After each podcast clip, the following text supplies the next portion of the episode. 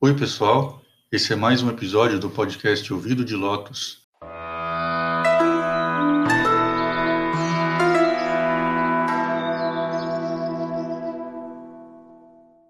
E esse é o nosso encontro semanal para conversar sobre budismo e espiritualidade. O meu nome é Marcelo, sou um monge budista e o meu nome de monge é Shakya Pundarika Karna.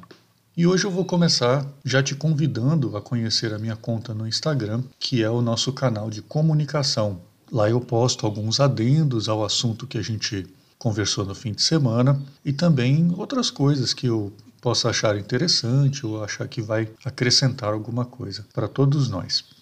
E é importante lembrar também que se você já nos acompanha aqui no podcast lá no Instagram e você gosta daquilo que a gente conversa aqui e também do que você acompanha lá, e se você acha que isso te acrescenta de alguma forma, há várias maneiras que você pode demonstrar o seu apreço e me ajudar a continuar com o podcast, fazendo ele crescer, melhorar e, além disso, ajudar também o templo pequeno que eu cuido. O primeiro e mais fácil jeito de me ajudar é compartilhando um episódio que você mais gostou, enviar para alguém que você acha que vai gostar e compartilhar as publicações do Instagram. Assim, aos poucos, todos nós vamos crescendo juntos. Em segundo lugar, e mais enriquecedor ainda para você, você pode conhecer os meus livros que estão disponíveis em formato digital.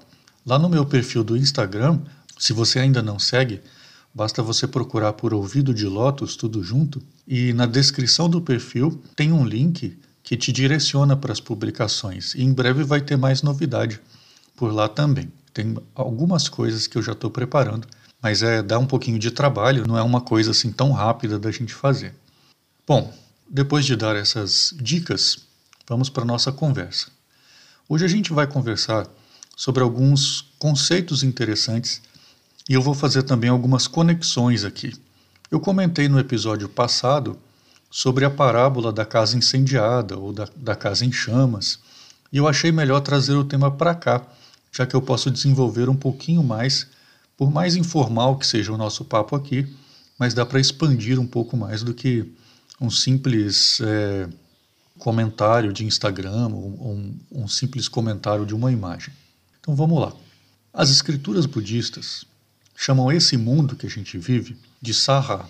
Isso foi transliterado em chinês como Sopo.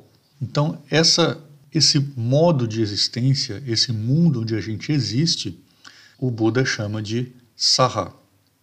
E foi neste mesmo mundo, Saha, que o Buda Shakyamuni expôs o seu Dharma, expôs a sua doutrina.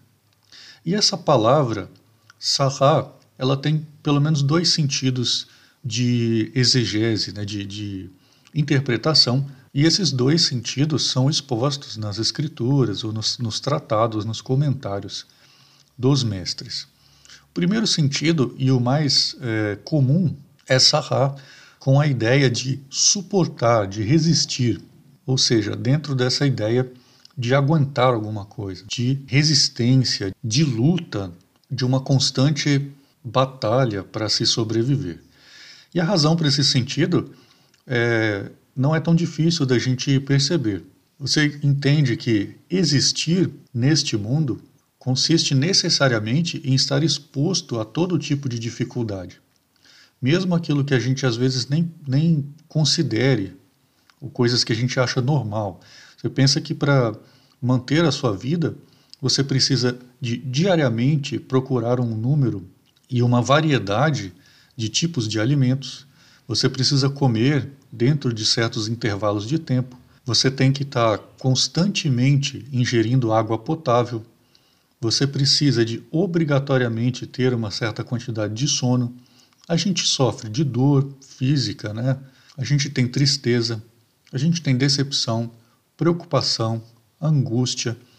Nós temos que lutar para vencer nossa própria ignorância e ao mesmo tempo temos que suportar a ignorância dos, das outras pessoas, temos que tomar todo tipo de cuidado, mas mesmo tomando todos esses cuidados, estamos sujeitos a qualquer tipo de acidente ou sujeitos a manifestar uma doença grave que de repente, de, da noite para o dia, pode interromper o curso natural da nossa existência. Ou seja, a vida nesse mundo de resistência, nesse mundo é, de, de, tolerância, como é o sentido da palavra sarra, consiste nesse conjunto de, de lutas e que ninguém pode escapar desse, desse contexto enquanto estiver existindo nesse mundo sarra, dentro dessa, dessa existência. Então, existir, o simples fato de existir, não é fácil, nunca foi fácil e jamais será fácil.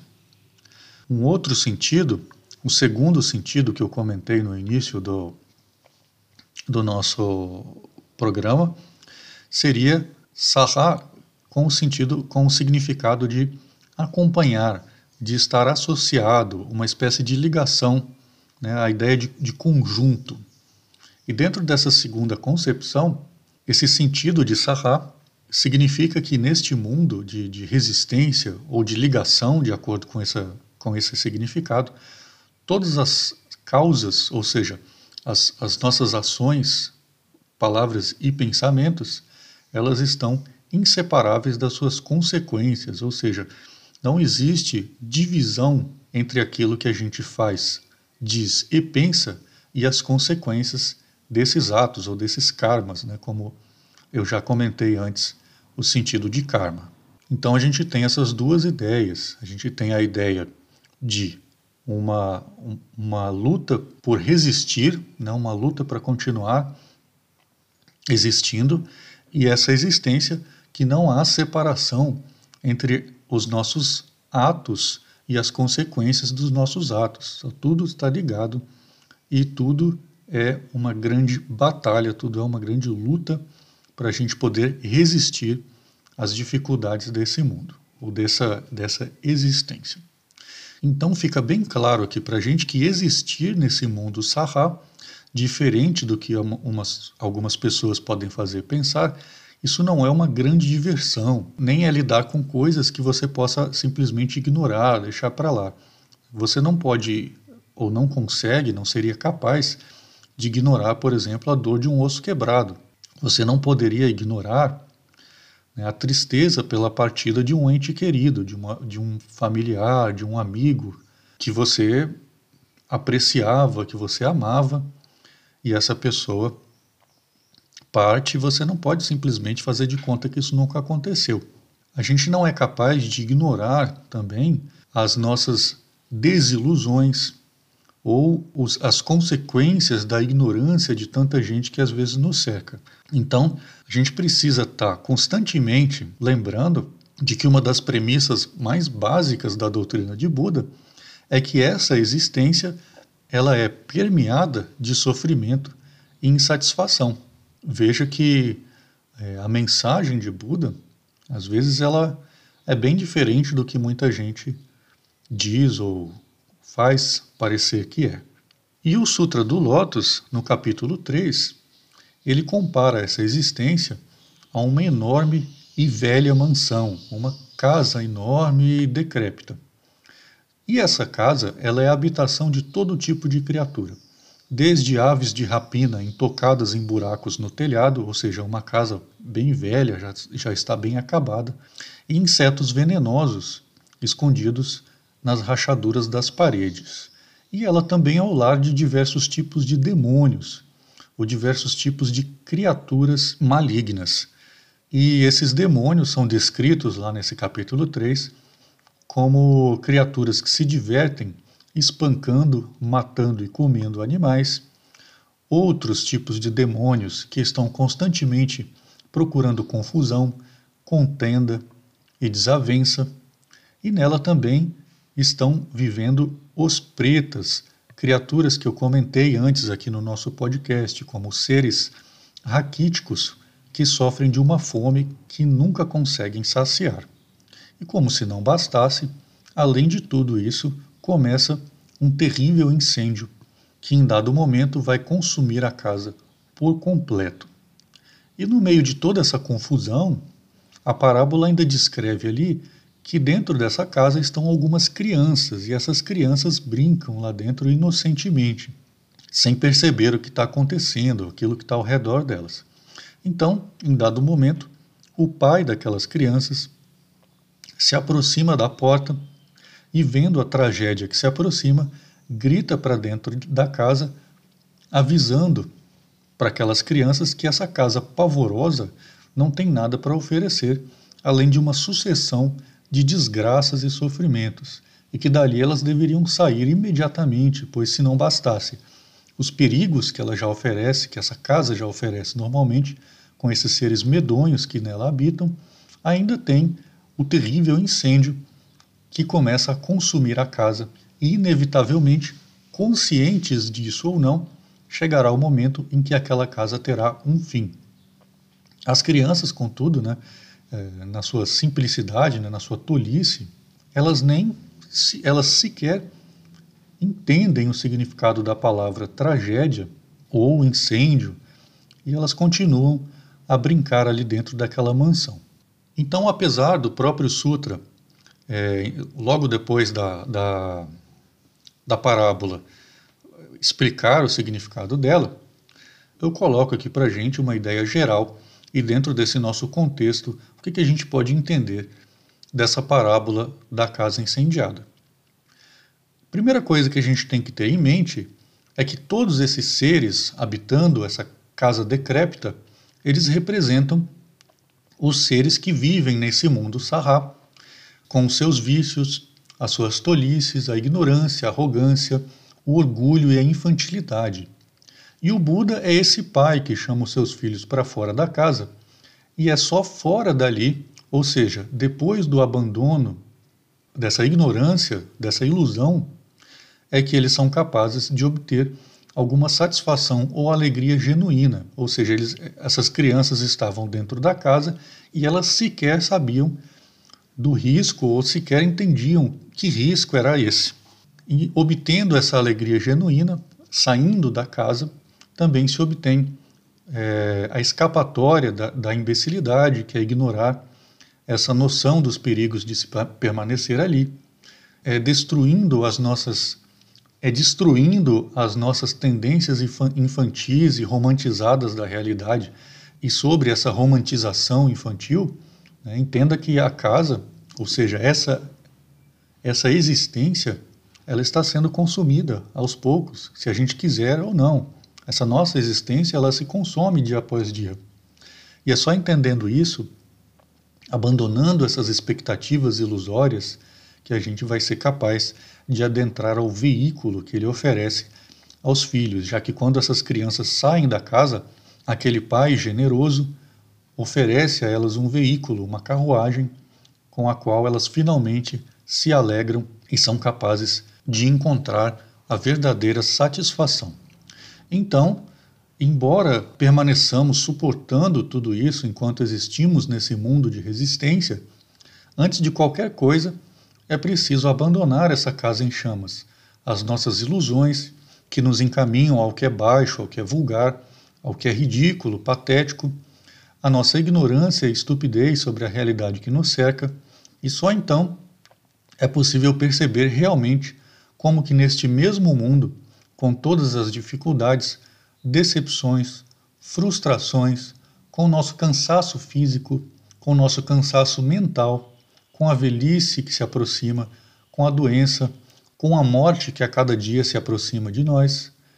Dentre tantas outras dificuldades que precisamos suportar, foi neste mesmo mundo que o Buda foi capaz de atingir a iluminação, proclamando aos demais essa possibilidade. Mas a gente precisa entender bem que enquanto estivermos nessa condição de existir, isso não significa que vamos deixar de passar por inevitáveis tristezas ou que não vamos passar é, dificuldades ou que em determinado momento, como algumas pessoas fazem parecer, a gente vai conseguir um, uma prática é, ou uma bênção ou qualquer coisa desse tipo e que vai nos anestesiar ou que vamos passar o resto da vida usando uma máscara de meio sorriso, obviamente uma máscara falsa, e com as mãos juntinhas, dizendo que está tudo sempre bem, como se o sofrimento fosse uma opção. Ou seja, tudo isso é uma mentira. Para você ter ideia, no Sutra do Mahaparinirvana, que é o sutra que conta é, os momentos finais de Buda, a gente lê lá que quando os seres perceberam que havia chegado o dia da morte de Buda, Todos eles, mesmo os bodhisattvas e arhats, ou seja, aqueles que já haviam alcançado um nível altíssimo, que os sutras dizem que, era, que eram, o próprio sutra diz que eles eram dotados de um autocontrole fora do comum, esses mesmos personagens eles lamentavam tristes, inconsoláveis, e o texto diz que eles choravam ao ponto do rosto ficar vermelho.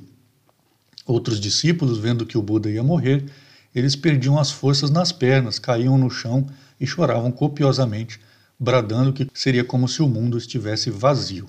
Ou seja, enquanto estivermos neste mundo, enquanto estivermos existindo aqui, nós vamos ter dificuldades, tristezas, dores, decepções, mas é ao ouvir o aviso de Buda de escapar do incêndio da casa decrépita, ou seja, dando ouvidos a esse aviso, temos a possibilidade não de mascarar a realidade ou de enganar a nós mesmos, mentindo para nós mesmos, achando que a vida será um tipo de anestesia ou que vai ser um mar de rosas, como se diz. Mas pelo contrário, o nosso objetivo deve ser perceber as coisas como elas realmente são, tanto a alegria quanto a tristeza, pois tanto os momentos de aparente tranquilidade quanto os de dificuldade, todos eles são temporários e terminam. Mas para enxergar isso corretamente, é preciso primeiro caminhar para fora da casa e da companhia dos seus habitantes. A gente precisa ter em mente que a premissa mais básica do budismo é que a própria condição de existir, ela já está permeada de sofrimento. O Buda diz que nascer, envelhecer, adoecer e morrer, tudo isso está intrinsecamente ligado ao sofrer. Mas ele também ensina um método, que é o nobre caminho óctuplo, que aponta para fora desse ciclo de sofrimento e que há um destino para se atingir, que é a iluminação completa e perfeita, a mesma condição obtida pelo Buda. Então que a gente possa manter isso em mente, a nossa existência ela está ligada, automaticamente ligada ao sofrer.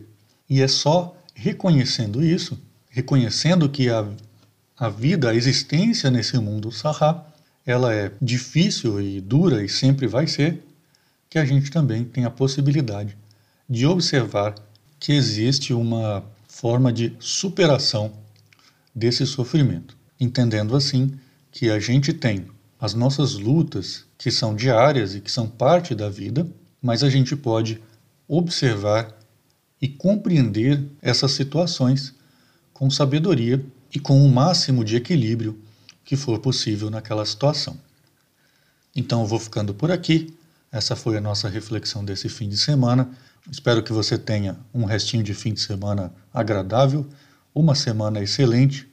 E se você ainda não me segue lá no Instagram, é só me procurar por lá no perfil Ouvido de Lotus, tudo junto, e a gente se encontra por lá e também no próximo fim de semana.